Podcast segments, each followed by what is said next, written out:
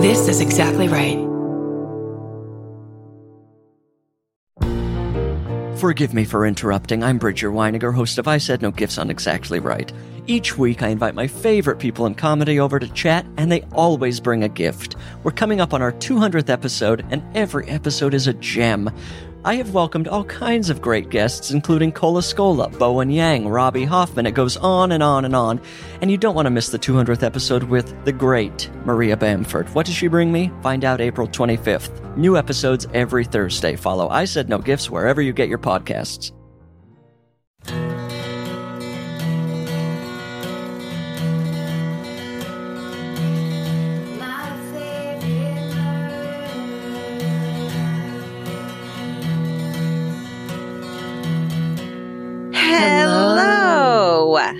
And welcome To my favorite murder.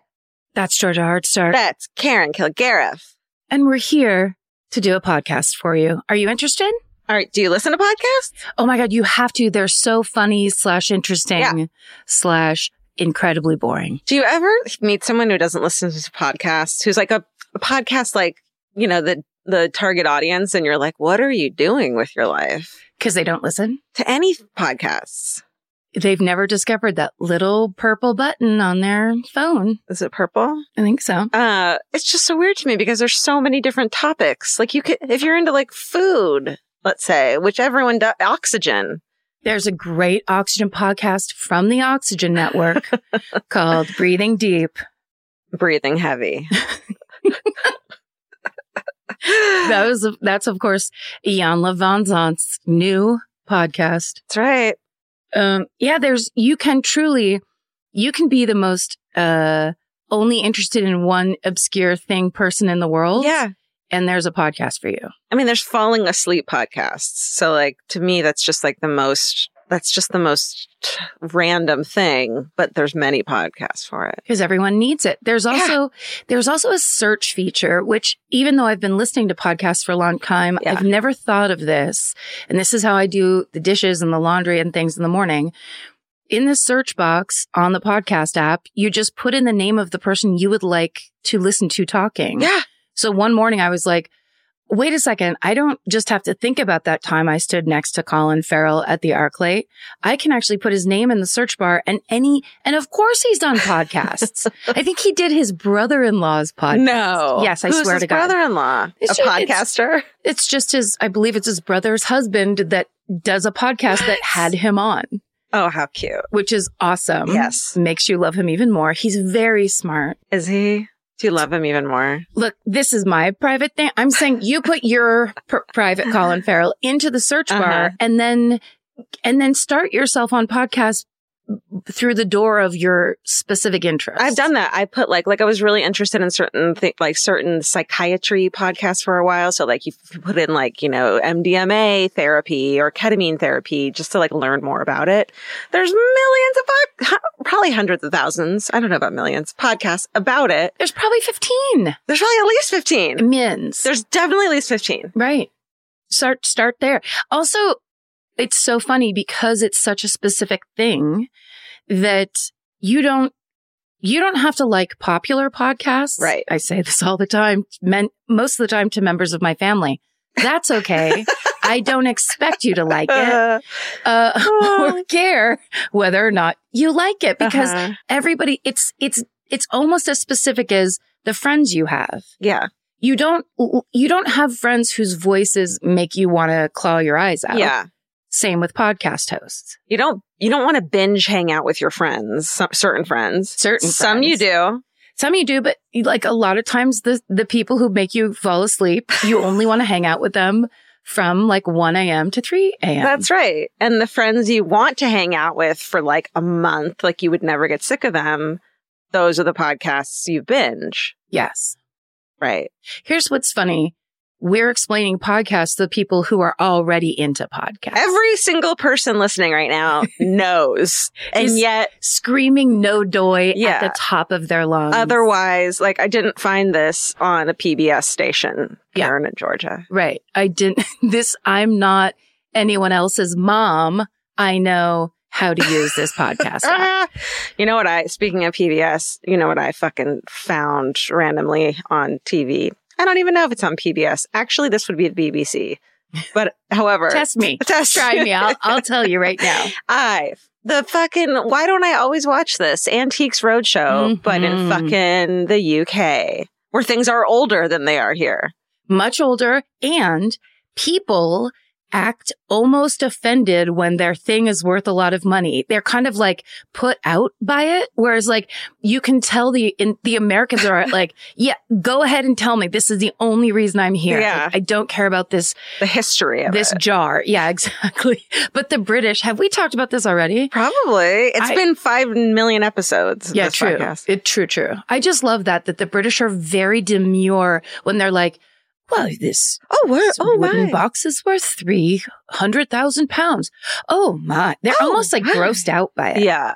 Oh, it's ostentatious because it's ostentatious, right? Right. Where that's what basically what Americans are, Hell yes. including myself. I'm not talking shit. Like No, we're we're well, included. Yeah. We're at we're w- over the top, the two of us, we really are obnoxious. especially when it comes to bargain or uh, Oh. gold digging through antiques. But there's nothing cooler. Yeah. Than when you look at a thing and the person says, Oh, where did you find this? The person tells some story and then they're like, Well, it's an ancient artifact. totally. What's Totally. better? Nothing's better. Or like, here's a little trick about it you didn't know. The back opens up and out comes a magical elf who will grant you three wishes. You're like, oh my. Uh, and then the British people are like, oh, no, no, thank you for the elf. We're going to no. keep it in our family. That's they always keep it. They never want the money. They leave it in the foyer. That's right. For the grandchildren to break. to break and ruin. We've, I'm positive we've talked about the repair shop because when my dad came to visit me last year, he and I like binged the repair shop and it's the British show Oh, yeah, yeah, yeah, yeah. where they take these treasured antiques all around uh-huh. the Great Britain and bring them in because it was like, this was my father's tricycle Yeah. or this was my, m- my mother's precious, uh, china bowl that Right. somebody dropped. That I smashed in a rage. yes. And now could you please glue it back together Oh. believably? Yeah, because I love when touching. on I love when on Antiques Roadshow you could be like, and here you can tell that someone tried to repair it, and like that's totally me with all my vintage shit, just like a fucking hammer and Some gorilla glue. and just clunk, clunk, like it's not fixed. Oh man, oh, I'm just thinking now about the myriad of beautiful vintage pieces that I so lovingly picked wherever I went. That one of my many cats have broken, yeah. just shattered. Yeah. but I'm gonna let go and let God. It's a tough one to let go of though. I told you about that dream I had once where I was in a weird thrift store, didn't know where I was, and suddenly I looked in the glass case, you know, where normally they Yeah. keep like watches at a thrift store. Yeah. And it was all my old stuff from my childhood, like through high school. And I was like, that's, that's mine. And, I it was like, actually shit you recognize. Oh yes. In the dream I recognized it, but then when I woke up, I was sitting there trying to remember and it, Yes, it was just thing. symbolism Yes, basically. of course. But all of it, it was such a freak out. And I was just like, that's so c- obviously what it, it's Yeah. at the bottom of all that, Yeah. of that thrifting kind of treasure hunting. Yeah. Like letting things go, fucking wanting, waiting. I don't know. Anticipating For you to justify my love. my love. Um, Hey, Madonna was on the VMAs. was she really? I didn't watch it. I just read, I just wake up every morning at 4 a.m. and then read random news. Do you? And then I'm never sure if I actually read it Oh, or right. if I sleep, I sleep read it. Yeah. Uh, but I did see that and I, I'm proud of her because as a 51 year old woman, when I scrolled the red carpet photos oh, of the VMAs, no joke, I didn't know who one person was except for Olivia Rodrigo. Karen, Vince and I did that last night. I also did not understand my brain would not fucking comprehend those outfits. Yes. Like what in the fuck? Yeah. It looked, it truly looked like a satire of a red carpet thing from a movie set in the near future. Or the early 2000s. Because I think it was Doja Cat who was wearing a hat that was a chair on her Oh head. my God. I love Doja Cat, by the way. There's an episode in season two of the show Dave that is incredible that she's in and she fucking kills it. She's Oh, really? so incredible. I fell in love with her. That show is great. Uh, I only know her for hat chair. but she had a fucking hat chair. I don't understand high art and fashion, clearly. it's not to be understood. Should we go to our recurring um, corner of Game of Thrones? Our brand new rec- reoccurring corner of Game of Thrones. We might get sued for that. Let's not get sued. It's just I just did. That's three notes. Okay. They can't pin me down they can't? on that. Okay. There's no way. Okay, I watch. I've only watched one more episode because Vince has been home. Okay, you know, and he keeps saying like, "We can watch it if you want," and I'm like, "I don't want to do that to you." You don't want to force someone to yeah. watch something that they might only a little bit like. Right. And then the whole time, like, that's so and so, and she killed this person's pet, and then they got mad, and then there's dragon. Like, I don't want to have to keep explaining things to him. And then he just pats your hand. Uh huh. Oh, sweetheart. Is And that your like, interest? Why are you scrolling? You're still scrolling. Like, why are you on your phone? Do you not like this? We can turn it off. We can totally turn it off. Let's turn Seinfeld on. Like, I don't want to fucking do that. Let's just turn Seinfeld on. This is so Game of Thrones is now your private show. It's my private show. It's not my relationship show. You asked me a question about who. I was going to say, will you tell uh, me as well as some listeners Uh-huh. who your favorite character is so far? It has to be, and I don't know how to say her name, and I thought it was a different name, and so now I'm confused. Who's what's her name? Oh, the Mother of Dragons? Yeah, It's uh, Daenerys. Daenerys. Daenerys. Uh, And what's the actress's name? Emilia Clarke. Ooh, that right? is that right? Let me look it up. Yeah, Emilia Clarke. Oh, Steven says yes. So you love the you love the Mother of Dragons? Yeah, and I have a feeling she's going to become a badass motherfucker. Oh, that's yes. Your feeling is Right? right on. But then I was just scroll. I, I kind of accidentally did, made a mistake and scrolled through this like the top favorite characters and like read a little bit. So now I'm like, oh, I'm actually going to not like um, Arya Stark's little brother. Like, oh, oh, right. oops, you know, I'm actually going to like Sa- Sansa, even though I can't stand her. And by episode four, and like Cersei, she's gonna be a badass motherfucker. Yeah, good guess. even though I don't guess. actually like her right now, but I like I'm gonna like her later. not with a, supposed to like her right now. Yeah, there's pixie cut, yes. then she becomes cool. See, that is the, to me, the frustration of when you don't either have the time or decide not to get into something that's popular in a moment, but then because of the way social media works, you ingest it anyway. I already know like who the killer is or whatever. Yes. Yeah, completely. totally. Have you gotten to the part where Ned Stark's wife, I can't remember her first name, Yeah. Mrs. Stark, Uh-huh. goes to visit her sister? No. Okay. But I do love Ned and Mrs. Stark a lot. Do you? especially Mrs. Stark. Oh, is that a mistake? I also love the king. He's fucking hilarious. Oh, yeah. Mm-hmm. Is that? I could tell. Oh, bad things are going to happen to everyone. Look, bad It's- things Everyone gets fucked Happen over. to everyone. Yes. And everyone gets fucked over in that show and in life. Okay. So, so don't get too attached to anyone. yeah, in both. Okay. I mean, it's not like I think it's a fucking rom com where everyone like ends up together. I know it's like everyone turns on each. It's like fucking medieval times. Oh, a bunch of people told us that it's based on the actual story War of the Roses from way way back when. So you weren't wrong in thinking like, you know, this is based on an actual. It's historically based. It yes. is. Yeah. So It's a, it's real. Um, they did like real royal stuff, Right. And real wars, uh huh. but um, With a little bit of fantasy with a little this, this and that mixed in. sprinkled upon it with Greg sprinkles. All right. Do you have a surprise? Okay. So as I told you last, as I told you before, all right. T- here's how the epic tale starts. Okay. I told you about how I was really into a gross food Reddit. I showed you a thing for Brock's Thanksgiving candy that was Thanksgiving flavored. You said there's no way. It must just be like the cornucopia of like s- shapes, Shapes, but not, not flavors. flavors. I was like, yeah, that makes way more sense. Then everyone told us that that's not true. It's actually the flavors. Then I go online and I fucking find them. They're probably expired because I bet they're from last year. Yes. No, there's no way. Brach's doesn't roll like that. They don't expire. They would never. Well, I didn't buy it from them. I bought it from like a suspicious third party. oh, So they arrived last week spelled B R O C K S. Oh no. and I've lost them now. Where did I? Oh, here they are. Okay. So, okay. First of all, look at there's a giant turkey on the front. yes, there is. Because you know. Yeah. All right. Let me tell you the flavors. We're going to post a photo of this online. So the flavors are turkey dinner, apple pie, coffee, green beans, uh, cranberry sauce, and stuffing. okay. Can we do a thing really quick where we lay out Like Yeah, yeah, do a yeah, yeah. handful and lay them out so we can each taste a thing. Okay, we'll pick each pick two. Should we pick different ones or should we pick the same one? Okay, we'll figure it out. All right, so here, okay, here's what I think. I think green beans is the green one, cranberry sauce. I'm gonna guess that one's coffee. No, no, that one's coffee. I think that's turkey. I bet that one's stuffing. Okay, I've touched yours multiple times now, so Yeah, that- apologies. Guess what? That's loose candy for you. I think we should just Oh. start with green beans. Okay, first of all, uh, let's tell the listeners for the visual.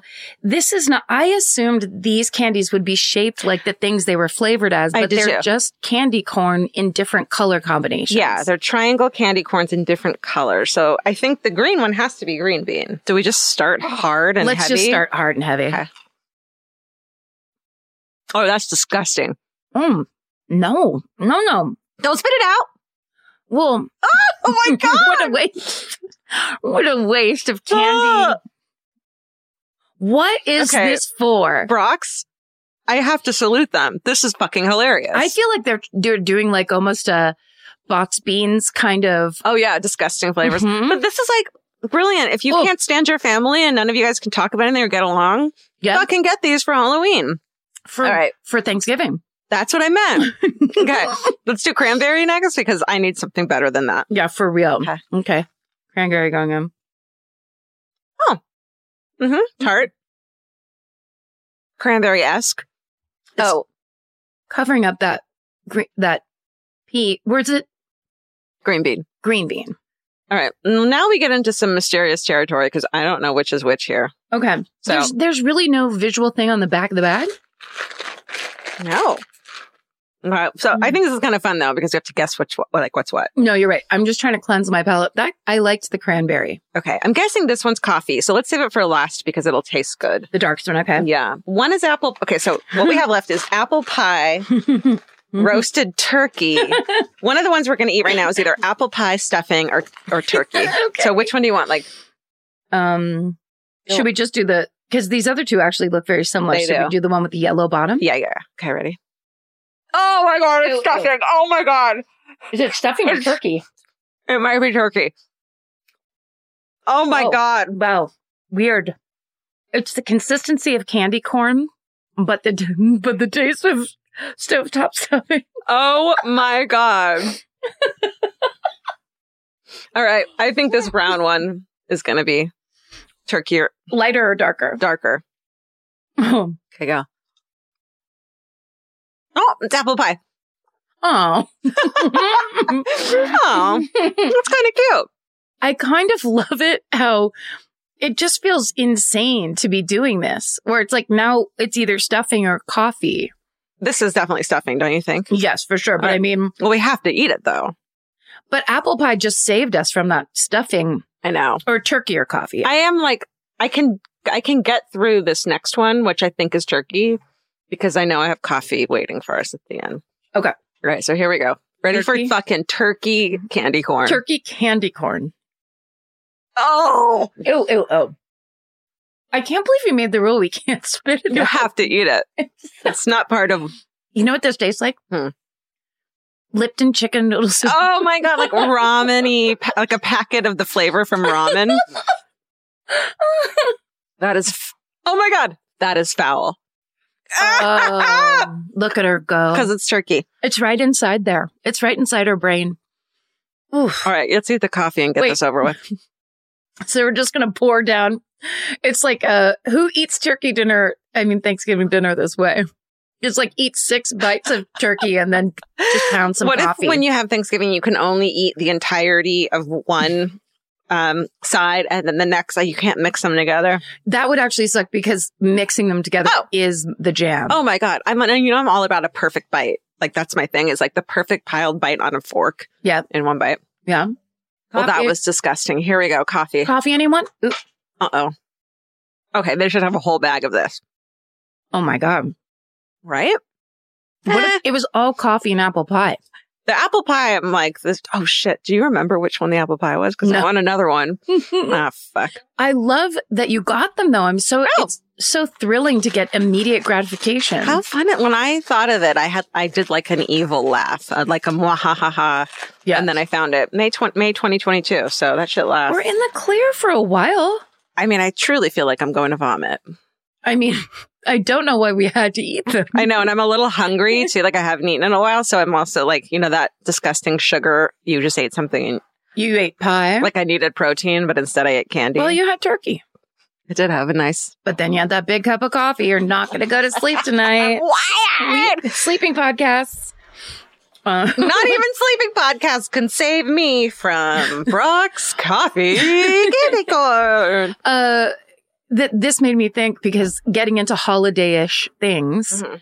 um, here in Los Angeles, we don't have any type of weather. It's always Mm-mm. 90 degrees apparently Mhm. lately. So it doesn't, this is the first holiday-ish feeling thing. Yeah. But Halloween's right around the corner. As we all know, the 12 foot skeletons are back at Home Depot. are they? Yeah. People are getting them. They're posting them. They're, Oh. it made me think. So, friend of the podcast, our friend Jason Lopez, he told me that he was, he went on a trip and th- his friends were talking about going to, uh, I can't remember if it was Knott's Berry Farm or Universal Studios, but they had like the Halloween Horror Nights. Mhm. Is that Knott's Berry Farm? Steven. Knott's Scary Farm? Stephen would know. Uh, yeah, Universal does Horror Nights and Knott's Berry Farm does Knott's Scary Farm. Ah. So, Stephen, which one do you know? This year, there's one they have eight haunted m- corn mazes or eight haunted, haunted mazes. Ooh, I believe Horror Nights will have, they have like a Halloween th- uh, four themed maze. I think there's a House on Haunted Hill maze as well, too. So they have a bunch. Yeah, they have a bunch. Yeah. So I don't, why, why? One is great. Why? one is plenty, and they have di- so they have different themes. And he was like, uh, you know, one one was the Saw movie. No, why? I'm like, sorry. So what? You walk in, you don't know how to get out, Yeah, and the guy from Saw is there. absolutely not. I don't even want to watch that movie. Oof. You know what I mean? just a night where I'm like, but this is the way it's like, this is how we mark time now.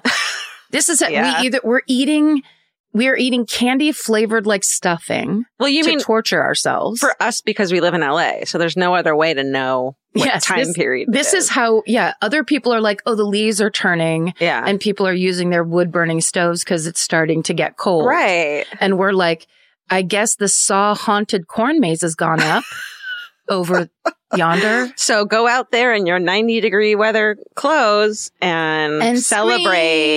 scream. Oh, I just was going to tell you last night I did my classic move of falling asleep kind of early uh, watching something foreign that of course immediately because I had to read Oh, me go yeah. Oh my God. and so I woke up like at three in the morning, put myself to bed, could not go to sleep, and then uh decided I was going to start the new that there's a show that I've been it's just been advertised so much and I thought it was the newest season of The Last Man on Earth, the Will Forte Yeah, show yeah, yeah. and Kristen Schaal show.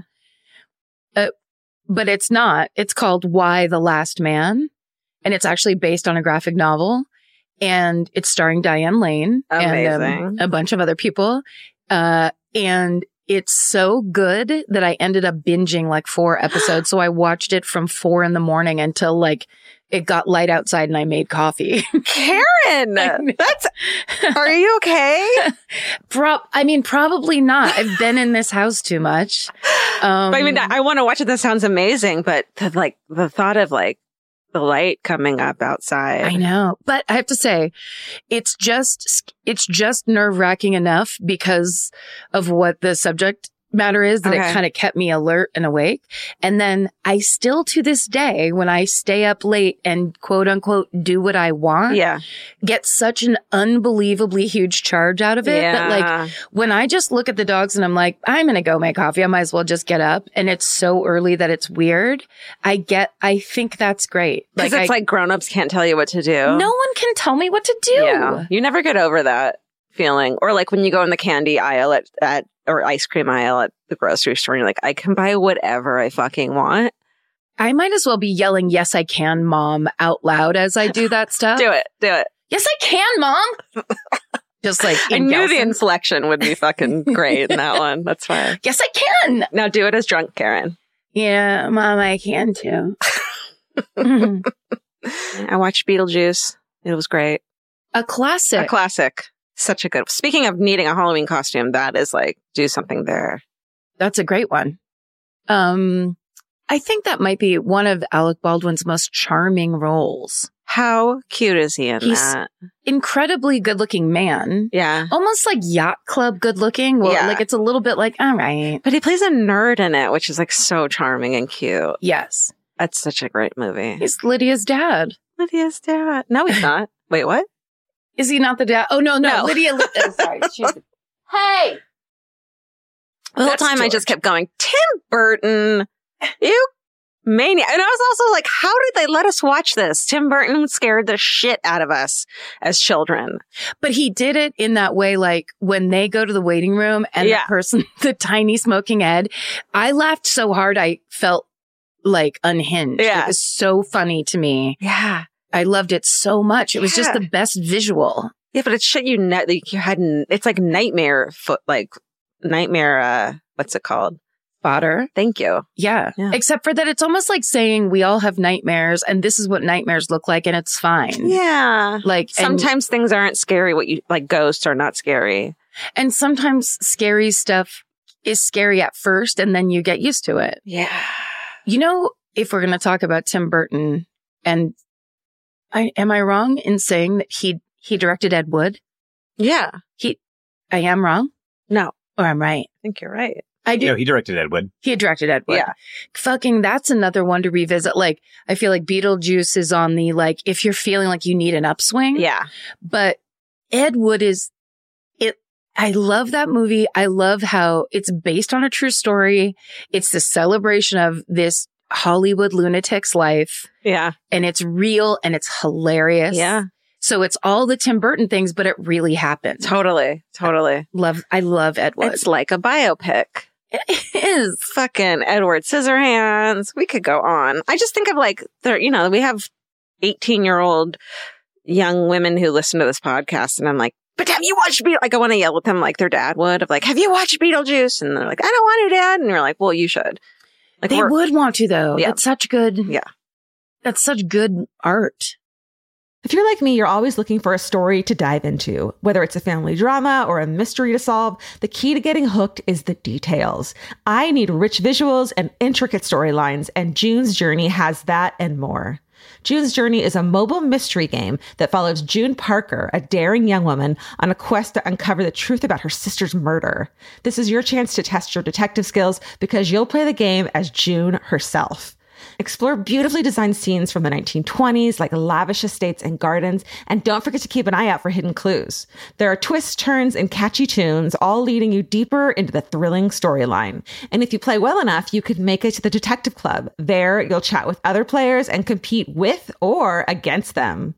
June needs your help, but watch out, you never know which character might be a villain.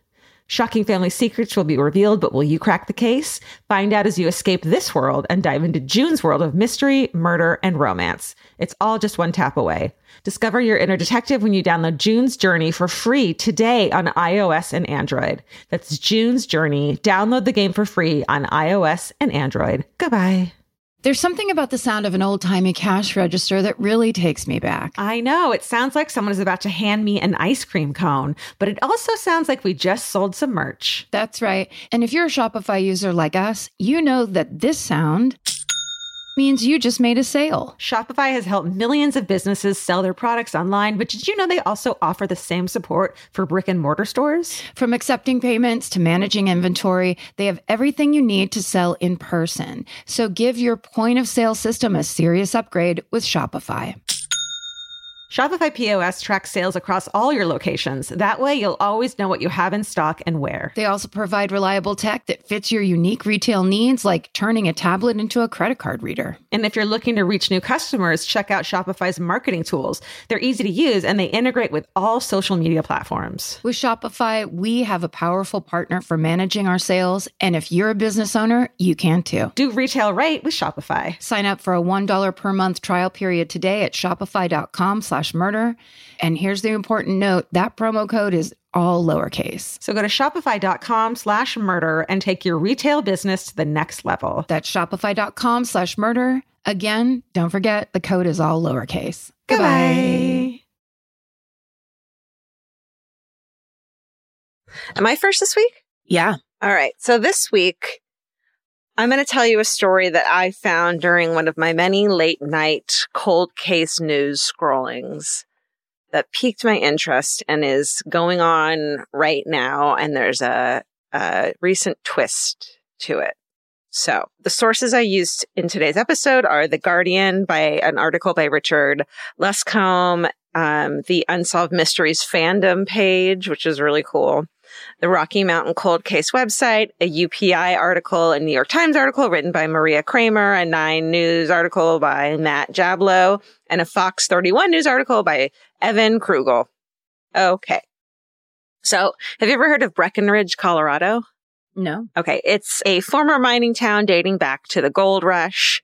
It's at the base of the Rocky Mountains, about 80 miles from Denver. So like a cute little quaint ski resort town, lots of beautiful old buildings, breweries, you know, like nice restaurants, an art scene, small, cool little town. So on the evening of January 6th, 1982, 29 year old Barbara Joe Oberholtzer, whose nickname is Bobby. I'm going to call her that from now on.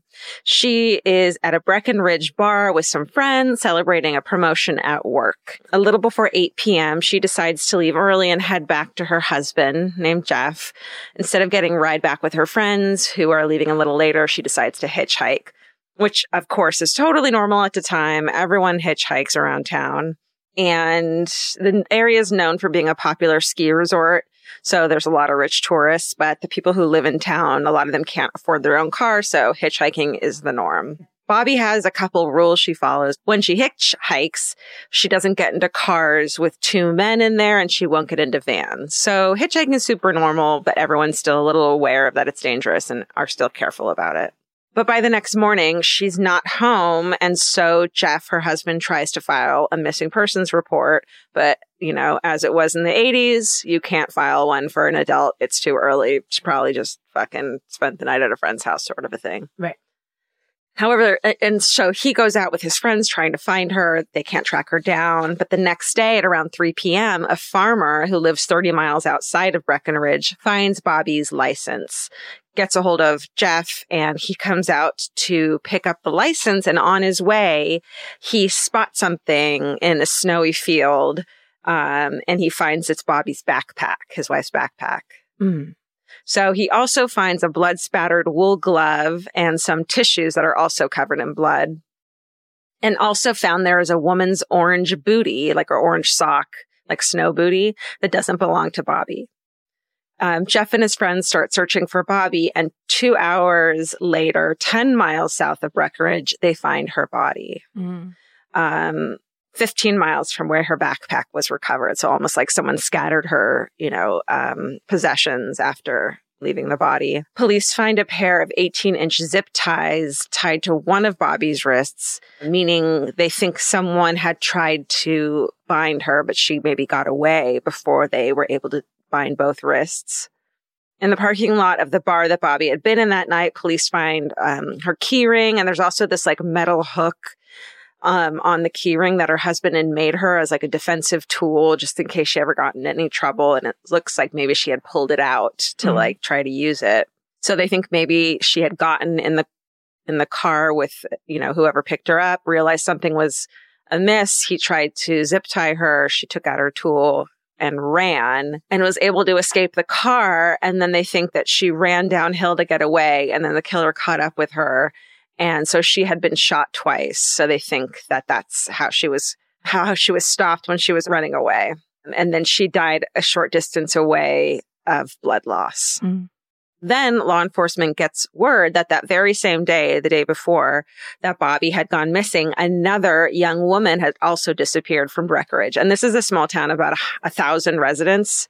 So this is like two women in one day. That is very odd. hmm So at around 4:45 that day, a 21-year-old woman named Annette Schnee, who was a cocktail waitress, had been hitchhiking home after running some errands, but Annette didn't make it home. There's no trace of her until 6 months later on July 3rd, when her body is found by what is called like a young boy or a youth, which Oh. always is terrible Yes. while he was fishing. It's an isolated mountain area where she's found in um, what's called Sacramento Creek, 20 miles south of Breckenridge. Annette's body had been well preserved because of the freezing temperatures, and the medical examiner is able to uh, determine that Annette died from a gunshot, same as Bobby. She's wearing both shoes, and on one of her feet is an orange booty.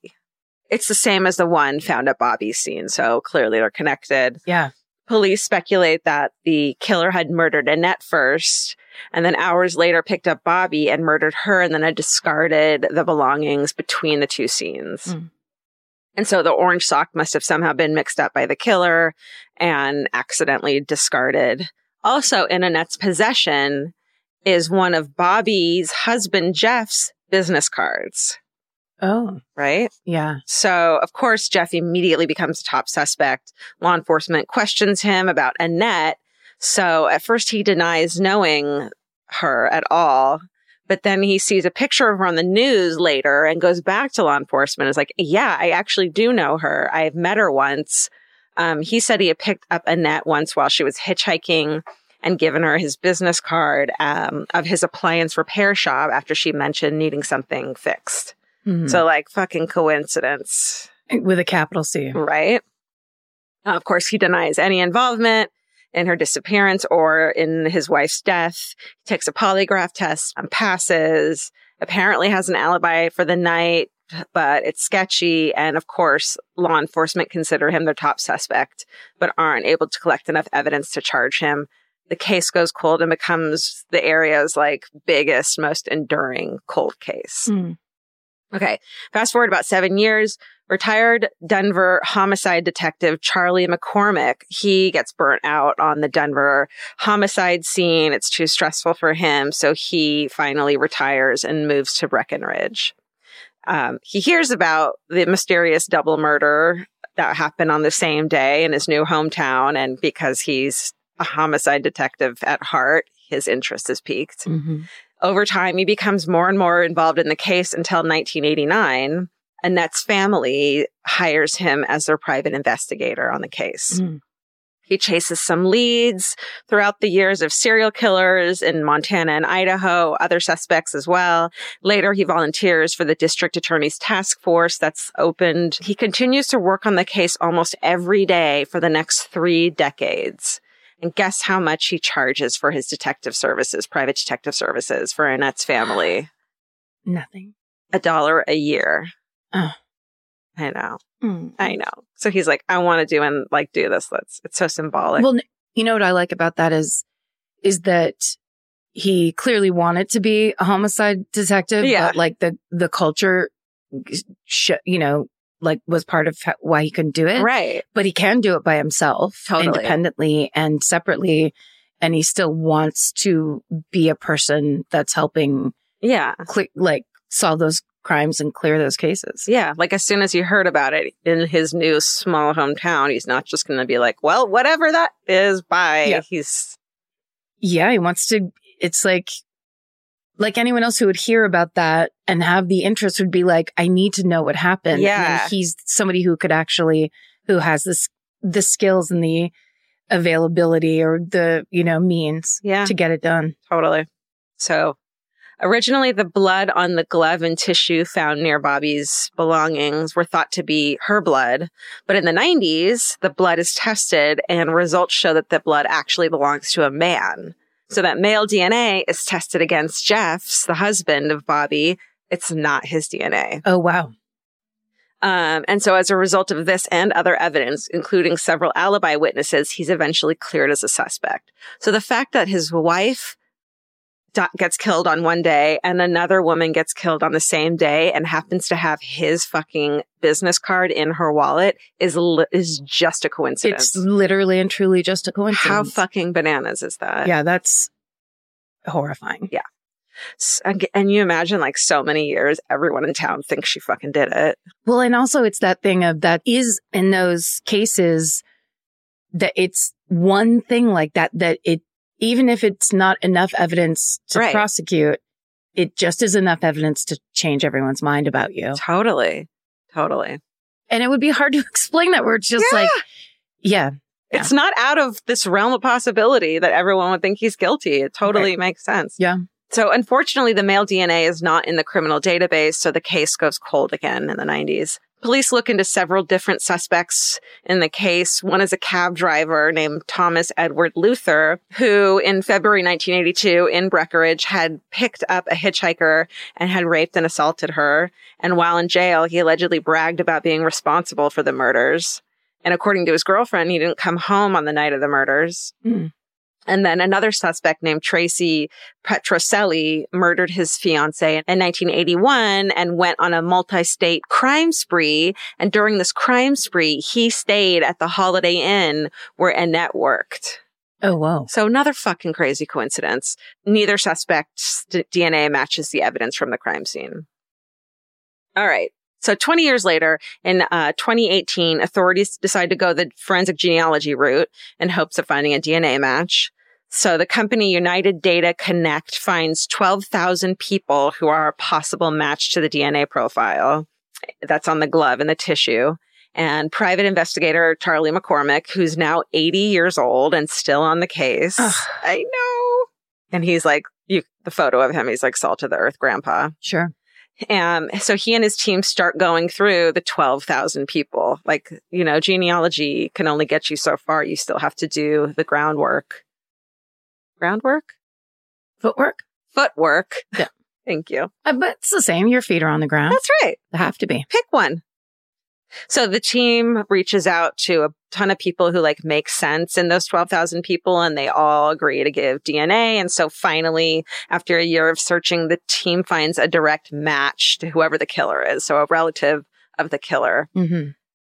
Um, all right. So I'm going to pivot real quick for another story that made uh, news in the area at the same time as the missing women did. So on January 6th, 1982, same day that the women went missing, um, at just before midnight, Sheriff Harold E. Bray is on a United Airlines flight to California. As the plane is flying over the Guanella Pass in Colorado, over these mountain ranges, thousands of feet above, the sheriff sees headlights blinking the Morse code signal for SOS. What? Like he just happens to be looking out the window. He happens to be a sheriff. So he knows SOS and he fucking sees blinking SOS. oh my. Ew. Ew. Keep going. Okay. I'm like the chills. Like what? ha- What did he do? I know. The sheriff tells the flight crew and they uh, radio the FAA, the Federal Aviation Administration. The controller for the FAA um, asks a close by plane to investigate. The plane circles the area, spots a car that had bl- blinking SOS, flashes his light to let the driver know that he's been located. And then the FAA contacts Clear Creek County Fire Chief David Montoya. He's like, can't fucking believe what he's hearing. Yeah. Um, a sheriff in an airplane saw a car on the ground using headlights to signal SOS. He's later, he says, he tells Nine News, I thought it was the craziest thing I'd ever heard of. So Dave drives to the top of the Guanella Pass, which has an elevation over 11,000 feet and is widely known to be unpassable during the winter. Again, it's January. Um, Dave finds a truck stuck in a snowdrift, and inside is a 30 year old local mechanic named Alan Lee Phillips. Dave says, sure as heck, there he was in his little pickup, and he saw me and said, Oh my God, I'm saved. It's a small town sheriff. Like this shit like this doesn't happen. Right. You know? So the fire chief, Dave, um, asks Alan what he's doing in the Guanella Pass when it's 20 below freezing and has been snowing heavily and he doesn't have chains on his tires. Like kind of everyone in the area knows not to be driving there. He said he'd been drinking at a bar with some friends and had decided to drive home, which, uh, you know, over the pass and he'd been drinking. So he thought it was a good idea at the time. You know, the 80s when drinking and driving. Were an excuse you could tell the sheriff, and Well, that yeah. would be okay. Right. Alan says that um, as he traveled over the pass, his truck got stuck. He tried to dig the truck out, didn't work. Started walking to a nearby, nearby ski area, but realized it was too cold. So he got back in his truck, covered with an emergency blanket, and then thought about what to do. He heard the airplane, flashed SOS, and so that, you know, It's a he got miracle. fucking saved. He would have frozen to death in his truck. Yeah. Like quickly. Yeah. Before driving Alan home, Dave, the fire chief, notices that Alan has a quote, sizable bruise on the side of his face. Hmm. When asked about the bruise, Alan says while he was waiting for help, he'd gotten out of his truck to pee. Um, when he tried to get back in, he, he was blinded by the snow and was, and slammed headfirst into the corner of the truck. Um, the story of this crazy rescue of a man who otherwise would have frozen to death becomes huge news.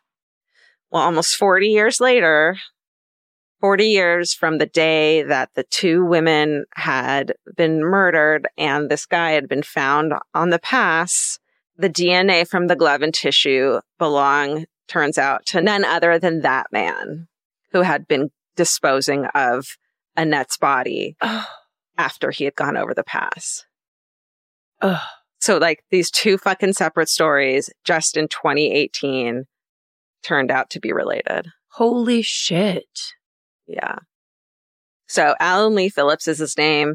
He's matched to the DNA via a discarded fast food wrapper um, that had traces of his saliva on. You know, it still took a while for them to track him down and to match the DNA. It isn't until his mugshot is shown on local television news that the now retired fire chief, Dave, our friend Dave Montoya, recognizes him as the guy who 40, almost 40 years ago, he had saved from the mountain pass. So Mhm. they hadn't even put it together yet that it was the same dude. And that's exactly, he had been fucking disposing of Annette's body. Oh my God. I know. Chilling, right? Dave says, quote, we ended up picking up the guy straight out of hell. So as it turns out, Alan hadn't been driving home from the bar that night. He was heading home after killing Bobby and Annette. Um, Alan is now 70 years old and the father of three. And since 1982, he had been uh, still living in the Breckenridge area. Mhm. On February 24th, 2021, police arrest Alan without incident at a traffic stop in Clear Creek County. He's charged with kidnapping, first degree assault, and first degree murder of both Annette Schnee and Bobby Joe Oberholtzer. Today, Monday the 13th, was his preliminary hearing. Oh, whoa. Yeah. And as of this recording, we don't have much info about him. I did the best I could about who he is and what he did. He might like be connected to more murders. So I'll keep everyone posted. He, he also, if he's on his way to court, might be found innocent. Oh, right. Alleged. Important to mention. right. It's all alleged. It's all alleged. Right. Bobby's husband, Jeff, who at one time was a suspect, released a statement saying that he prays the arrest, quote, will finally, after all these decades, bring closure and peace to this hideous nightmare. Um, after Philip's arrest, Annette's mother, Eileen, who is now 88 years old, says her family has endured, quote, 39 years of hell. She said, quote, it's been a rough 40 years. I thought maybe I'd be gone before I had closure in this case. Um, and then she said, I'm ready to go when it's my time now. Oh. And that is the story of Annette Schnee and Bobby Joe Oberholtzer. I mean, holy shit. Yeah. That is the craziest, most roundabout. I, first of all, I can't believe I've never, never heard that. Because it just, it just happened. They were just connected as two cold cases you hadn't heard about. It was one guy driving over a fucking mountain pass you hadn't heard about. And then it turns out they're connected. Yeah. I mean, the, the mountain pass story feels like the kind of weird news story that you would read separately in any way. Yeah. The idea that they're all the same storyline in out of chronological order Right. is mind blowing. And it's not until this guy sees him on the news that he puts it all together. Fucking 40 years later, I can't recognize someone I met last weekend. but it must have been, well, cause it was weird enough as Yeah. it was, but it must have been very, I mean, it made Uh, the news. Yeah. yeah, the, the event itself. But I'm saying, I wonder if that fire chief just had some kind of a vibe of like, Yeah. oh, this is interesting and weird and off Yeah. and whatever. But he's also not a cop. So he's just like, all right, let's just get you out of here. Yeah. That's, that part isn't really No. an Nothing issue. suspicious except for the bruise, but that does make sense of how he would get it, right? Sure. Uh, well, absolutely. And that, i i as much as the business card in Right. a dead woman's possessions, you know, you, you can write that off or you Yeah. would have to. Anyone can have a bruise for any reason. Totally. Or Totally. one you don't even remember. Like, yeah.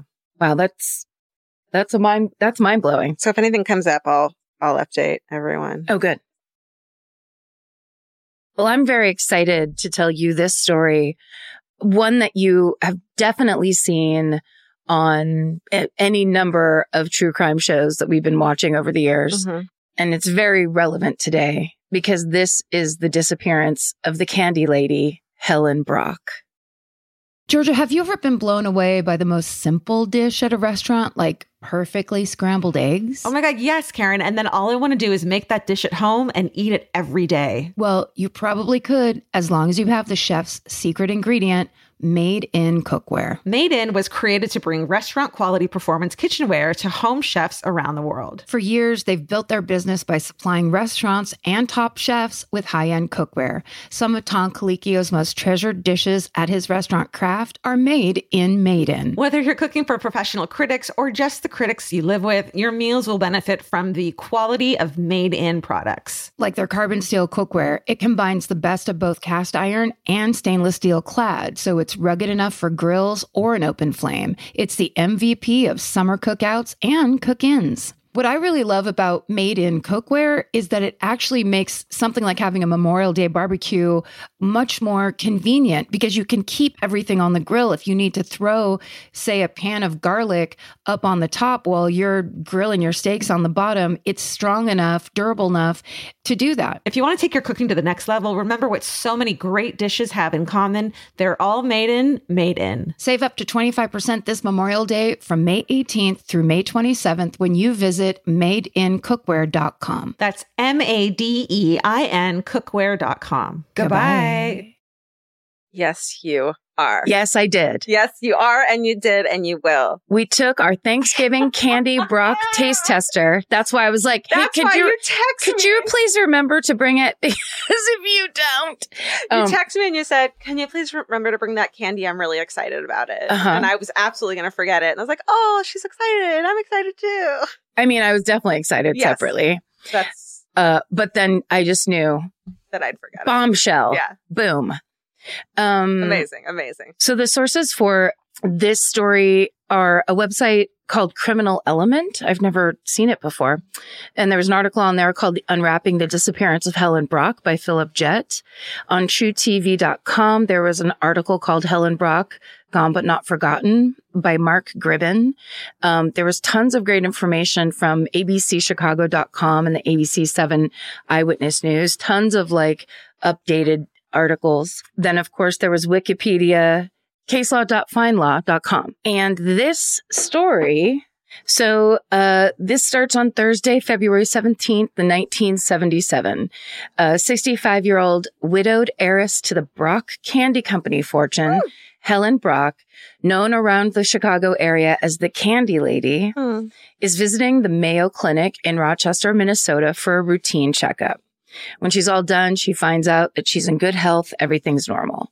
So after her appointment, she walks through one of those tunnels that runs from the clinic to, over to her hotel for the non-snow based people.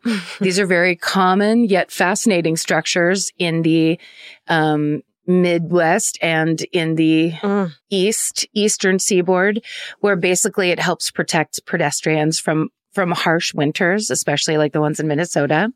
Um, they basically look like huge hamster tubes for people. So she walks across that. She stops in the hotel gift shop to buy a few sundries before she leaves to catch her flight from Rochester back home to Chicago. And as she's checking out, she tells the cashier, please hurry and finish wrapping. My houseman is waiting. Houseman, houseman. Uh huh. Okay. So her houseman is a man named Jack Matlick. He manages Helen's seven acre estate in Glenview, Illinois. Do you know how big an acre is? not really. I it live in LA. So when you're like kind of out in the country, Yeah. and the average field that you see, Yeah. You know what I mean? It's Yeah. like not gigantic, of course, Yeah. but it's just like I, You know, I have an idea. basically fo- roughly four houses would fit in about an acre. Okay. So she lives on a seven acre estate. Enormous. A sprawling place. I think as soon as you call it an estate, I have an idea in my Okay. mind. You know what I mean? So when Helen, when Helen's in Glenview, this man, Jack Matlick, lives and works at the estate. When she's not in town, he and his wife live in another one of Helen's properties, properties in Schaumburg, Illinois. So in fact, Jack is not with Helen in Rochester like she's making the lady at the hotel gift shop think Hmm. my houseman is waiting for me. She means he's waiting at O'Hare Airport to pick her up when sh- when her flight lands. Okay. Essentially. Okay. She's just trying to like she's she's the original Karen essentially. trying to pressure this lady. Yeah. Hurry up with the wrapping. And here's the reason. I'm rich. Okay.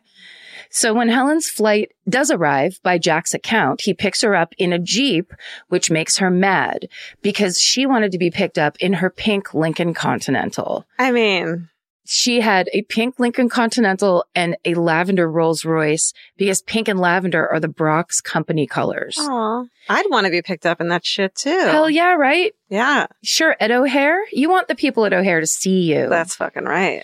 So instead, Jack shows up in a Jeep. She's pissed. He claims he was running errands and he didn't have time to swap cars. Right. He takes her home to the estate. The two of them stayed at the house for the next four days. Um, and on the fourth day, which is Monday, February 21st, Jack allegedly takes Helen back to O'Hare between s- around six and seven in the morning to catch a flight to Fort Lauderdale, Florida to visit her friend, Richard Bailey. But for the next two weeks, no one reports seeing or hearing from Helen Brach either in Florida, where she goes to vacation all the time, or back home in the Chicago area. Mhm. So about two weeks after he drops her off at the airport and then doesn't hear anything around March 2nd, 1977, that's when Jack Matlick finally goes to the police and reports Helen Brach as being missing. So let me tell you a little bit about Helen. Please. She was born November 10th, 1911. Her last name was Voorhees. Her maiden name was Voorhees, just like Jason Voorhees Yeah. and she was raised in a working class family in Unionport, Ohio. When she was 17, she married her high school sweetheart. They got divorced just four years later. So Helen eventually moves away from her family and gets a job as a coat check girl at the Palm Beach Country Club in Palm Beach, Florida. Mm. Fancy. Fancy, and I bet she had fun. And she was a redhead, so she had Oh. a shit ton of fun. That's true. so years later, she's still there. It's 1950. She's 39 years old and she meets a regular patron of the country club, a man named Frank Brach, who's 59 years old and the just retired heir of the Brach's Candy Company. Mm. So let's talk about the Brach's Candy Company a little bit. Okay. Okay. So E.J. Brach and Sons Candy Company was founded in 1904 by Emil J. Brach, uh, using his entire life savings of $1,000. Wow. It started out as a small uh, candy stand in Chicago called Brach's Palace of Sweets.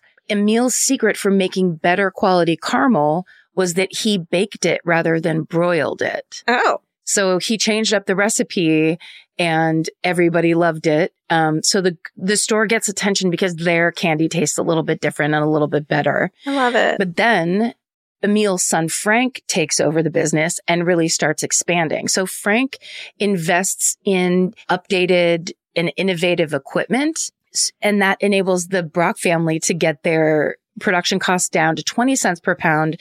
And for everybody else in the candy business, it's 50 cents a pound. okay. So they can put out quality candy at a cheaper price. Sales go through the roof. And at its peak, Brach Candies ran the largest candy manufacturing plant in the world Whoa. and was responsible for selling two thirds of all bagged candy in the United Holy States. shit. So they were beasts. Um, and they really corner the market on Halloween. So they're one of the first candy companies that gets it right and does individually packed candy and that sell selling, you know, selling Yeah. for Halloween better. Wow. And they had, they were the first with fall themed candy like candy corn, Wow. which people loved when it came out, always have. It's Mm. legendary. 1958, They also hit on another popular innovation, which is a thing called pick a mix. Yes. So this is the thing. And then some people know about this. I don't know if it was national or not, but at the end of the grocery store aisle, there are, there is like a floor to top of the aisle bins Yeah. filled with different kinds of candy. So there's like caramels and there's hard candies and there's this and that, right? And then Yeah. you go through like the bulk bins and you fill up a plastic bag with all the different kinds of candies and then you pay for it by the pound. Yes.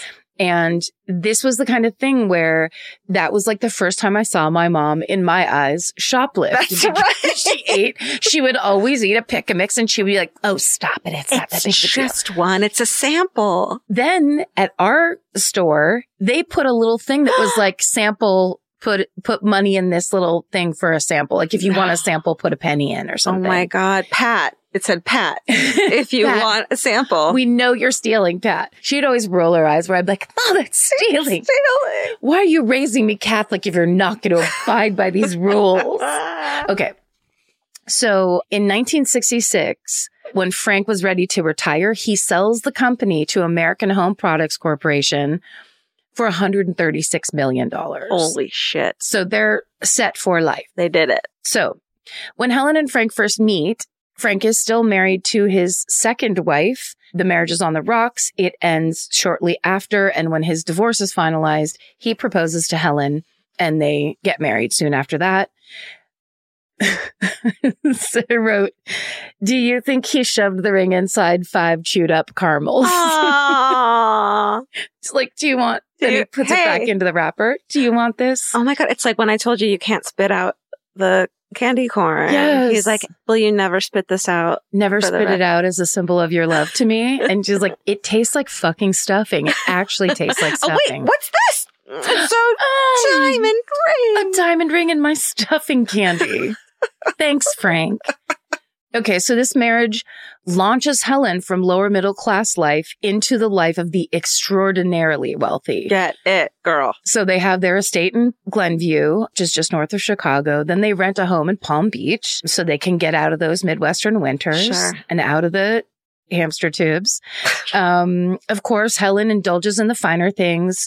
She wears gorgeous outfits, tons of jewelry. She Mm. loves a fur, Sure. even though she's all about donating to animal causes. Like that's her big philanthropy thing, but she also absolutely loves a fur coat. I don't So- think it, the two made were intertwined back then. You Back know what I then, not at all. I was like, not, but not for foxes, only for like Yes. cats and dogs. yes, it wasn't the concept of animals. It was like Right. these dogs here in front of me. Totally. And other than that, you need to watch me flex and see how truly rich I am because not only am I wearing a fox fur, I'm wearing a dead fox around my neck, With its face intact. which with with little weird eyes. yeah. Oh, yeah. Okay. Chinchilla. Go for it, Helen. So Helen's also very generous with her family. So she shares money, you know, pays for stuff, buys both her parents and her brother houses Wow. in back in Ohio where they still live. Nice. So in 1970, at the age of 79, Frank Brach passes away. Helen and Frank um, never had kids in their 20 years of marriage. So now Helen finds herself with a lot of money and a lot of time on her hands. She's a lifelong lover of animals. So she gets really involved in animal welfare charities and she establishes the Helen Brach Foundation, which gives out grant money to animal rights case Organization. Thank you. To animal rights organizations, um, to welfare causes. At one point, she even charters a plane, flies to the Bahamas, and returns with a sick animal so that it can be treated by in Chicago by her favorite vet. Okay. She also donates a significant amount of money to the Chicago Zoo. They actually end up naming the primate house after Helen Brach. Oh. I don't know if it's still like that to this day. Let us know, Chicago Murderinos. So Helen is what some might call quirky, others might call newly rich and stoked. Sure. So she loves to give money for animal rights and fight for animal rights. Even though she wears furs, she has two dogs that she loves, Candy and Sugar. oh Um, my God. Cause it's a candy company. Right. so okay. Sorry. Um. I love it. When they die, they're buried in a pink marble mausoleum that Frank is then also later buried in that What? cost half a million dollars Money, man. money. Helen keeps detailed journals. She's also into automatic writing, which uh, you may have heard of it. It's Oh. it's the spiritual writing practice where the writer entra- enters a trance-like state and lets the spiritual world guide their writing. So she's, you know, she's into just interesting, kooky shit like that. Yeah. Which is very well liked. She's very popular, very social. She has lots of friends who she talks to on the phone all the time and that come over all the time. So she's living her life to the fullest Yeah. automatic writing, Sure. partying, caring about animals. Hobbies of the rich and famous. Right. And now suddenly she's just disappeared. No one's heard from her. Okay. no one knows where she is. She hasn't talked to anybody. So when Jack Matlick goes to the Glenview Police Department to report Helen missing, they turn him away saying that he's not a family member. So he has to call up uh, Helen's brother, Charles Voorhees, who's down in Ohio, to come up to Glenview and help him out. Mhm. So, uh, Charles immediately does. But before they go to the police, they meet at Helen's estate to reportedly look for any clues as to where she might be. And then they don't find anything, but they do decide to burn all of Helen's journals, claiming later that she left behind instructions telling them to do that, quote, if anything ever happened. I'm sorry. A little suspicious. Sketch. So investigators start looking into houseman Jack Matlick's story. Sure. Uh, they ask airline workers who were on the February 17th uh, flight from Rochester to Chicago. They recall seeing Helen on board, but nobody does. But it had been more than Yeah. two weeks, so it it wasn't. They weren't really reliable accounts. Yeah. The police try to figure if Helen could have seen or spoken to anyone over the weekend when she was at home in Glenview, but the phone records show she took no calls during that time between Thursday, February 17th and Monday, the 21st. Mm. Jack Matlick claims that Helen did go out to dinner one night with friends of hers, but he doesn't know who they are and no one ever comes forward corroborating his story. Some unnamed friends mentioned to authorities that they had dropped by the estate to visit Helen during that time. But when they got there, Jack told them that Helen was too busy getting ready for her upcoming trip to Florida and she wasn't available. Dude. But this is where things get fishy because the one thing Helen's friends know about her is that she is like a hyper prepared traveler. Mhm. So the idea that, first of all, she hadn't booked a ticket to Florida for February 21st, nor had she packed any of her bags for the trip. Right. The idea that she would just go to the airport and show up and take it all, take care of it all when she got there Yeah. is makes no sense for her. And on top of that, she wasn't known to be a morning person at all. Mm. So it's very out of character for her to want to be at the airport around six or seven in the morning Amen. right? Especially when the first flight out of Chicago to Florida that day didn't leave until 10 a.m. No, no, no. And when you're rich as fuck, you don't have to be at the airport four hours early or whatever the fuck. No, you're first class, or she had so much money she could be chartering a private That's jet. Yeah. I would think. Sure. Get a big pink and lavender jet, Brach's Candy Company. What are you doing? Okay. When police contact Helen's friend in Florida, Richard Bailey, he tells the police that he was at the Colony Hotel in Palm Beach that weekend with a young woman. He said he knew Helen was coming into town because Jack Matlick called him and told him that she would be arriving on Monday, the 21st. But when she didn't arrive in Fort Lauderdale that Monday, Richard Bailey called the estate, but he claims that Jack Matlick answered and told him that Helen wasn't in. Uh, Bailey told police that he tried to contact Helen a few more times, but she was never available to talk. So he gave up because he figured she dropped him for another beau. So then Jack Matlick informs the police officers that before her departure, Helen had written him a couple checks totaling more than $15,000. So then they bring in handwriting experts for these checks Mm. and they compare them to Helen Brach's handwriting and it does not match. And then, so this makes Jack look insanely suspicious. Although why would he bring it up? Right. Like it does, it's crazy, but yeah. I feel like when you're guilty that you sometimes just oh you overtalk, right? Like over explain. possibly, or if you're innocent, you go, why wouldn't I tell you this? You should know everything. And then it's like, why would you be saying that? Totally. So then when they say this writing isn't Helen Brach's, Jack Matlick says she had injured her right hand and had to write the checks with her left. He's got an answer for everything. He, I mean, he does either that or it's what happened. Right. It's, it's both. It's either Right. what's going on. So the police have no way of proving or disproving his story about Helen's hand injury because they don't know where Helen, Helen is. Yeah. When they test Jack's hand, handwriting against the handwriting that's on the checks, there, it appears to not be a match, but they never test any other handwriting samples. Then the authorities are told that during the weekend of February 17th through the 21st, Jack Matlick had one of the rooms in Helen's estate recarpeted and repainted. Okay. On top of that, receipts show that he'd purchased a small meat grinder attachment for a blender that same weekend. Oh no. Okay, so these facts lead police to develop this theory that Jack Matlick killed Helen at the estate and then disposed of her body using that meat grinder. No, because that would take forever. Yes, for real. When investigators examine the meat grinder, it's completely clean. There's no trace of any human anything Yeah. on it. It's also way too small to grind human remains. It just doesn't make sense. When they question the contractors who redid the room in the house, they all say that there was nothing out of the ordinary in the room. There was no blood and there were no signs of foul play. Huh. So then Helen's gardener tells detectives that he had seen Matlick inside Helen's house with two strangers that weekend, and that one of the strangers was a young woman who was wearing a baggy dress and a wig similar to Helen's. Oh no. Then police find in Matlick's possession a receipt dated February 21st, which was the Monday that he'd taken her to the airport, Yeah. for a toll exit near a farm owned by Helen in distant Ohio. So Jack Matlick becomes the primary suspect. Right. They question him extensively and they make him recount his story over and over and over, but it never changes. He swears up and down that he had nothing to do with Helen's disappearance. He had no apparent motive. He and Helen always got along well, and he claims that he's not in her will, so he doesn't stand to gain any money from her death.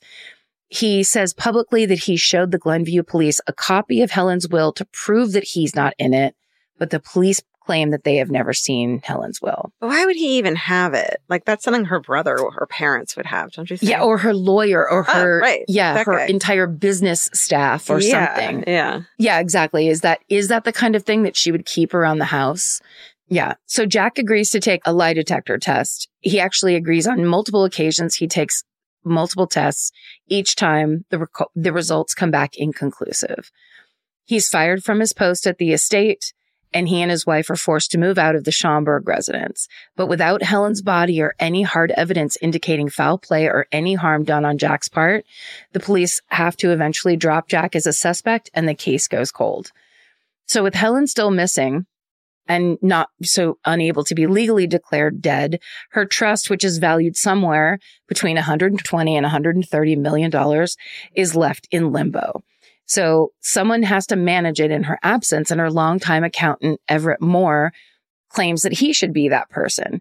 But because the trust is set up with Helen and the Continental Illinois Bank being equal co-trustees, the bank wants to manage Of it. Of course. So to settle this dispute, a judge rules that an independent third party has to investigate the matter to determine who should get to control Helen's estate until she's found either alive or dead. So if she's still alive, of course, she'll resume control.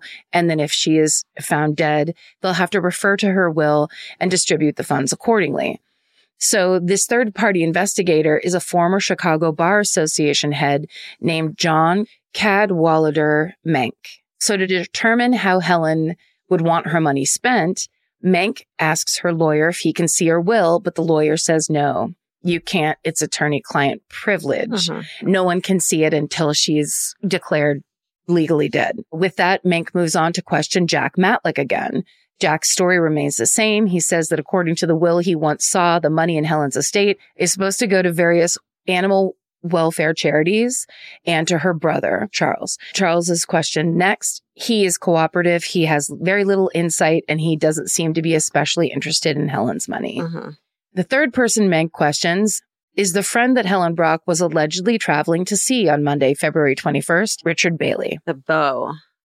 So Richard Bailey is a, a show horse dealer in Chicago. He's known to have business dealings with Chicago's organized crime families. Mm. he shows up to Menk's office with his lawyer and refuses to answer any of Menk's questions, including confirming whether or not his name is Richard Bailey.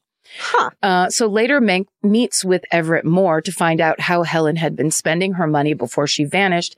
And that's when they find out that most of her spending was, uh, you guessed it, in the horse trading business. Oh, shit. So she had spent in only a couple years up to and maybe more than a quarter million dollars on horses and Hmm. show on show horses. That's something of rich people do, though, right? But it's Yes. suspicious because Well, because horses as a pet are so expensive. Like you buy them, then you have to board them, you have to train them, you have to do all this stuff. So it's Yeah. like so much money is part of it. So all of this, it, it, it all points back to Richard Bailey, which is the man who is, he's all up in the middle of that horse business. Mhm. And why would she even be interested in it or spending money on this? So Right, right. so of course they start wondering whether Richard Bailey could have been involved in Helen's disappearance. But since it's Menk's job to figure out how Helen's money should be managed and not to criminally investigate her disappearance, Yeah.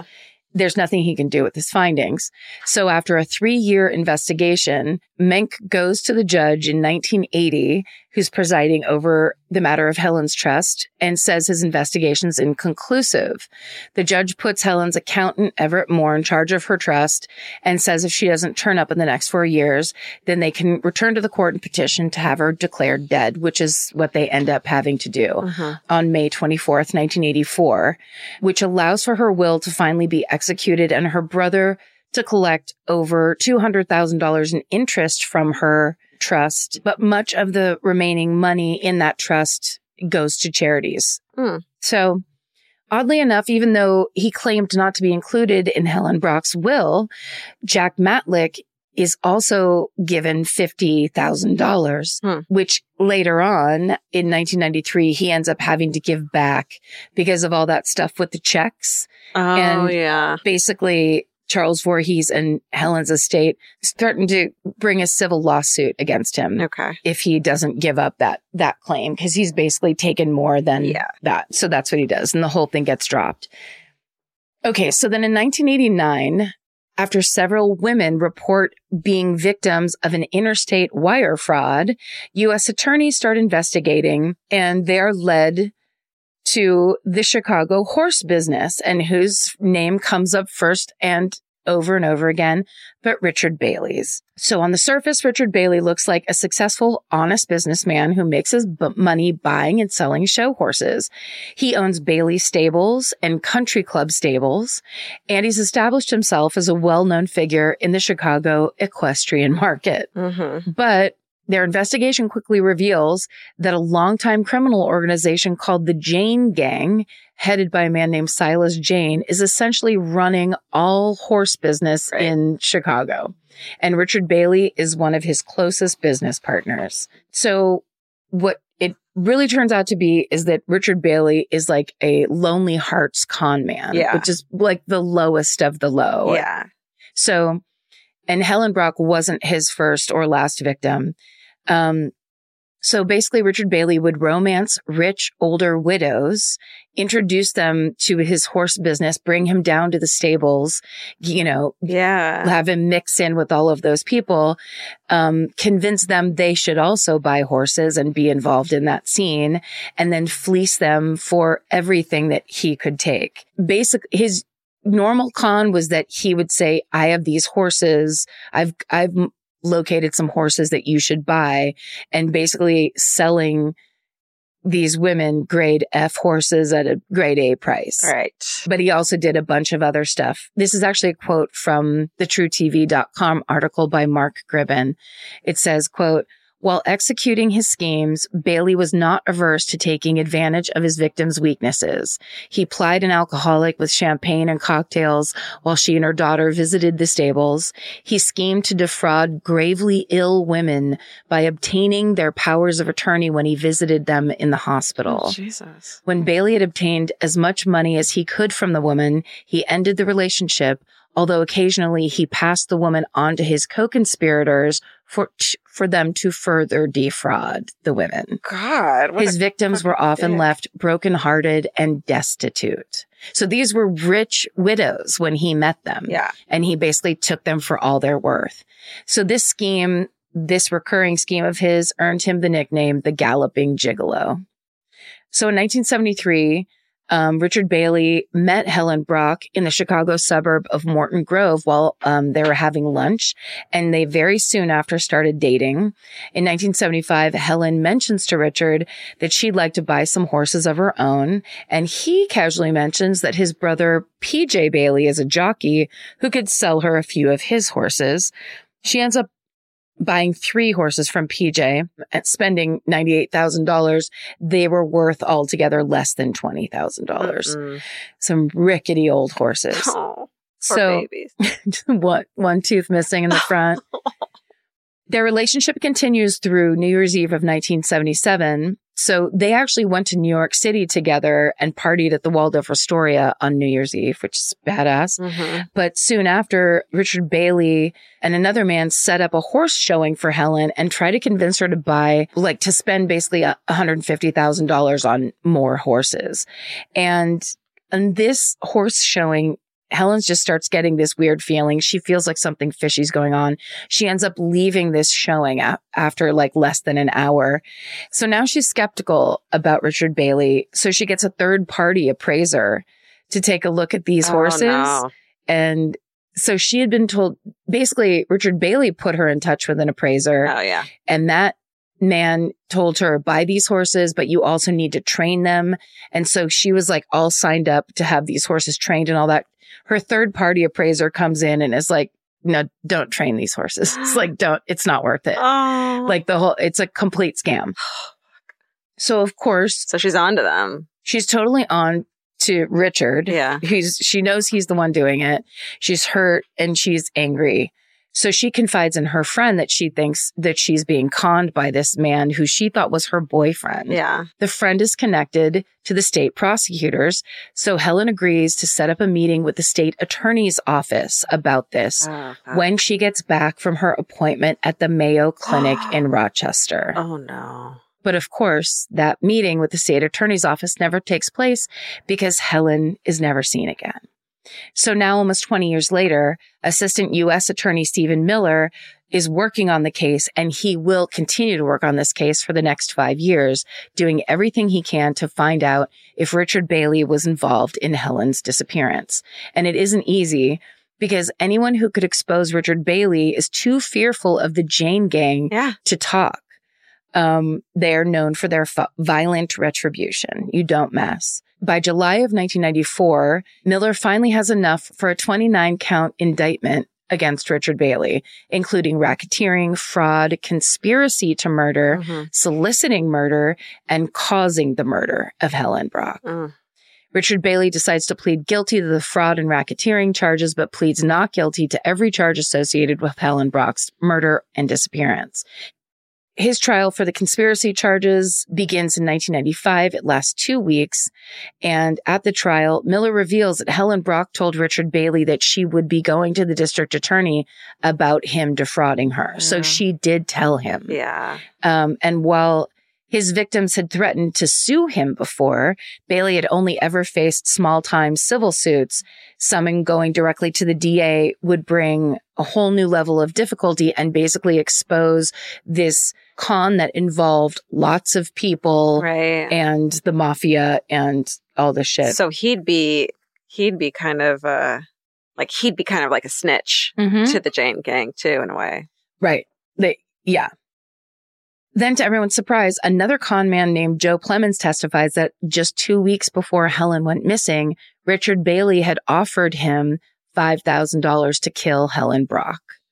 According to Plemons, there were a whole group of co-conspirators involved in Helen's murder. Another unnamed witness who was granted immunity wrote a statement explaining that Helen was picked up by car in Rochester, then brought back to Chicago, where she was either beaten or strangled. Mm. By Plemons' account, he was forced to shoot Helen. So he basically admits Whoa. that they had beaten her and that they had kind of put her in, in like a bag. They thought she was dead, but they weren't positive. So they made him go and shoot twice into the bag. Oh my god. Uh, so they knew for a fact that she was dead. Then they, according to witness testimony, transferred the body to Gary, Indiana, where it was destroyed in a steel furnace. oh my god. That's so fucking tragic for Yeah. this like maybe not like nice normal woman who just wanted to fucking live her goddamn life. Right. And they're just kind, they just kind of disappear her so they can continue to scam elderly, sad, lonely, rich women. It's just, monsters. Yeah. The case against Bailey becomes very convincing, but there's no hard conclusive evidence to tie him or any of the apparent co-conspirators to her death. Even so, the judge tells the court, quote, it is more probable than not Richard Bailey did commit the offenses of conspiring to murder and soliciting the murder of Helen Brach. And with that, based on the preponderance of evidence, 66 year old Richard Bailey is handed a life sentence that is then reduced to a 30 year sentence. Additionally, the investigation into the fraudulent horse business dealings and the apparent murder of Helen Brach leads to the indictment of 19 other people for various crimes. Wow. And of those 19, 16 enter guilty pleas. The others are found guilty on their respective crimes at their trials. Basically, the work on Helen Brach's case leads authorities to solve several murder cases dating back to 1955. Holy shit. Yeah. Okay. So the aftermath of all of this is basically that Jack Matlick, after leaving the Brach's house in Schaumburg, him and his wife moved to Butler, Pennsylvania. Um, and so when Richard Bailey went on trial, the media found Jack Matlick again and questioned him about Helen's death. Um, he angrily tells them, quote, I don't know who killed Helen Brach and I have no idea what happened to her. Jack Matlick dies from natural causes in 2011. In 2005, new information comes to light revealing the possibility that it was not Richard Bailey who ordered the hit against Helen Brach, but another member of the criminal cohort. Bailey's defense team files an appeal for a sentence reduction, but on March 21st, 2005, the Seventh Circuit Court of Appeals adamantly rejects it, saying the quote, new evidence does not establish by clear and convincing evidence that the defendant is actually innocent of conspiring to murder Helen Brach. Wait, so do we know, and maybe you're getting to this already, so tell me, but did, so did the houseboy have nothing to do with it? There's no, yeah, there's no evidence that he had anything to do with it. But why did he lie about taking her to the airport?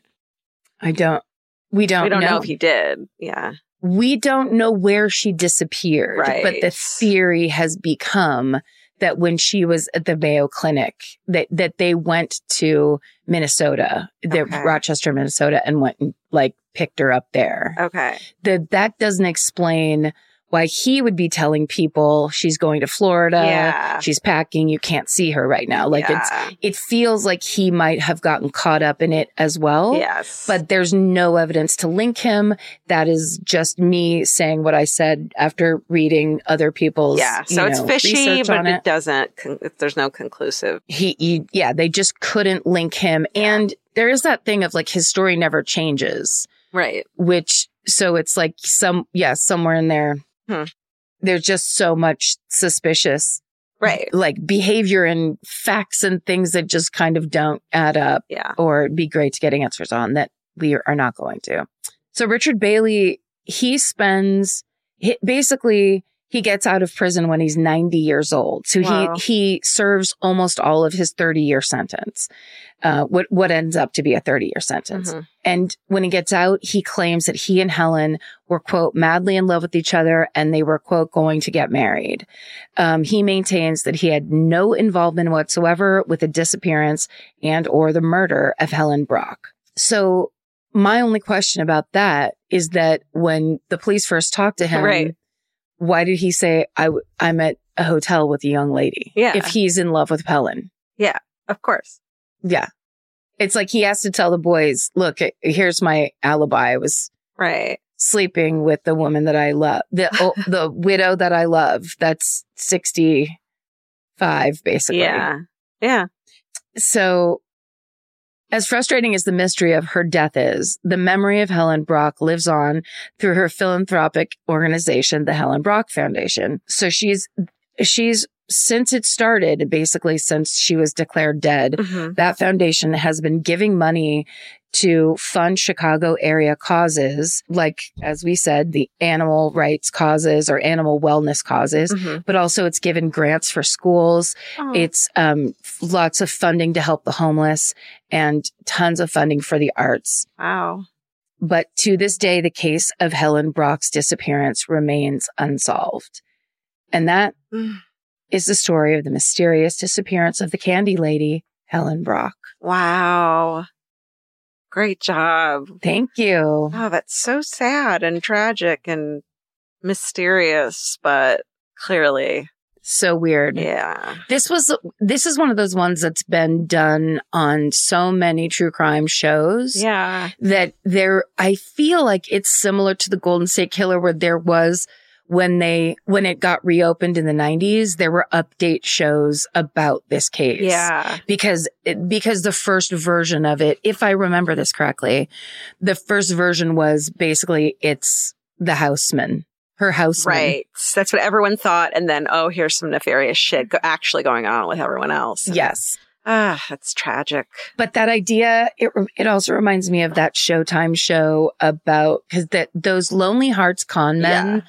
I, I just don't understand. I mean, they don't have souls and they don't have consciences, but no, it's so it's gross. so devious.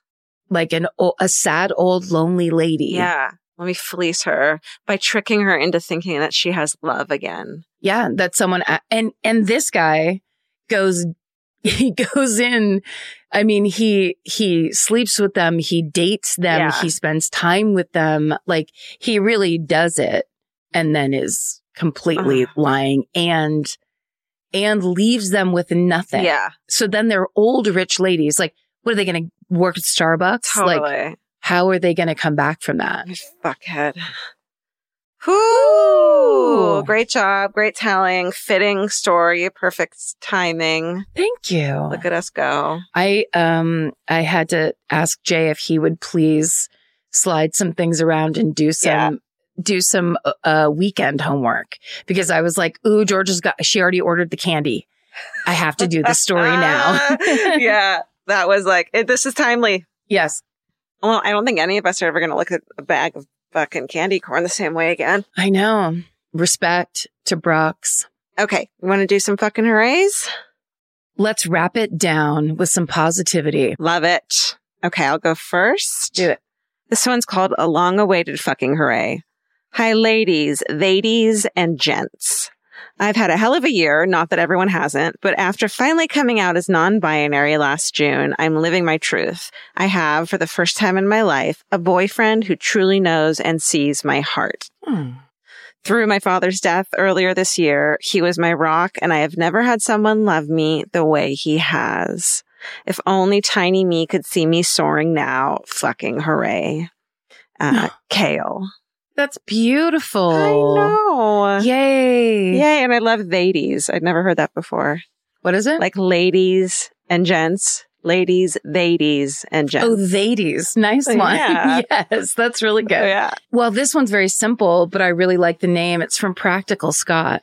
Practical Scott says, So I got into my dream art school to get my BFA in game art and was awarded an annual scholarship. Fuck. It's fucking hooray. And then the emoji with the one tear on the cheek. Yes! That's humongous. Also, art school, it's expensive. Oh, yeah. And it's fucking elitist and it's fancy pantsy and you fucking practical scotted your ass right into that school. That's right. Congratulations. That's awesome. Okay, this one says, My fucking array is that this year, after enduring years of infertility, my husband and I welcomed our gorgeous, joyful, miraculous twin girls. oh, Of course, we had to name them Karen and Georgia. Just kidding. I was going to say, no. and that's from Emily. Good on Emily. Truly, I was like, wait, what? oh, dear God. It's fine if it's cats, but come on. or plants, plants and cats. Yeah. Okay. This one is from uh Kaman K A H M A N N Murderino. Mhm. Come on. I don't know. It says the subject line is I drove to Minneapolis and back. Oh. And it says this may not seem like a big deal, but about five years ago, I was diagnosed with narcolepsy. I couldn't drive in the evening and I couldn't handle more than about 45 minutes driving without being too sleepy to be safe. Mm. I finally got on meds that, along with losing about 130 pounds over quarantine, which is like, Wow. I'm sorry, what? Or why are you putting that in parentheses? yeah, that's Congratulations. amazing. That's, I finally got on meds that completely changed my life. Last week, I drove my teens on an Ohio to Minneapolis road trip, something I never would have been able to do before. My son found this podcast before we left and we binge listened the whole way there and back. We are hooked. Stay sexy and don't fall asleep while driving. Kara. Holy shit! What a rad story. I mean, that it really had everything. it had everything. okay, wait. And I have one more. okay. this is not a, a typical fucking hooray, but sometimes we get mail and it's very random. People just, sometimes it's books people want us to read. Mhm. Sometimes it's just random letters and stuff. Yeah. Uh, sometimes it's lovely gifts. We get a lot of bath bombs Oh yeah. in the mail. Um, okay. So this letter I just enjoyed and wanted to read it to you. Okay. Ladies, I don't have a hometown murder. Although I have to think that some strange shit has happened in my rural town of Chester, Massachusetts. Mhm. Being one of the few towns in liberal Massachusetts that actually voted for Trump in 2016, I try not to ask too many questions. In addition, there have been times that I've considered murdering my own two grown children who are living with me during the pandemic.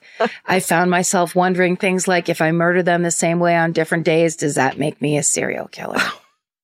or grown children. Yeah.